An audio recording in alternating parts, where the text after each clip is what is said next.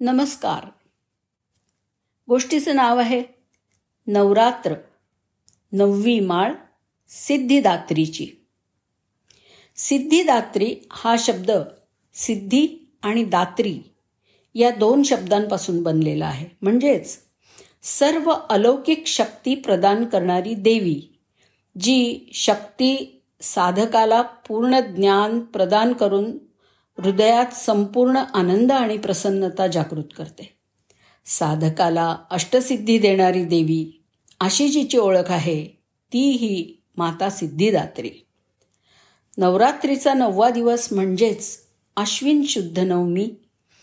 विश्वाच्या सुरुवातीला शिवानी शक्तीची उपासना केली जिला आकार नव्हता. ती निर्गुण स्वरूपात होती. अशी ही आदिशक्ती शिवशक्ती सिद्धिदात्री रूपात व्यक्त झाली असं म्हटलं जातं. केतू या ग्रहाला दिशा देण्याचं काम या शक्तीने केलं.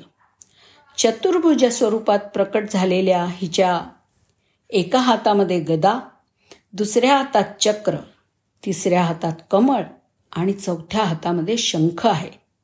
भगवान शंकरांनी तप करून या शक्तीला प्रसन्न केलं. म्हणून शंकराला अर्धनारी नटेश्वर असं नाव प्राप्त झालं. ही सिद्धिदात्री कमलासनावरती विराजमान आहे आणि हिचं वाहन सिंह आहे.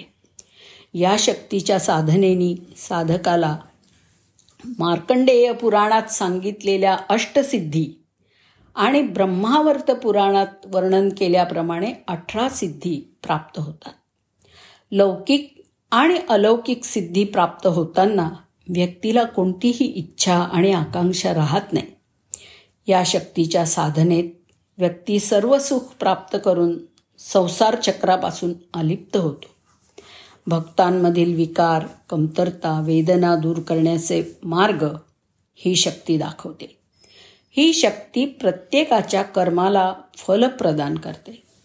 साधकाला अलौकिक सिद्धी दिल्यावरती तिचा उपयोग लोककल्याणासाठी कसा करावा याचंही ज्ञान प्रदान करते.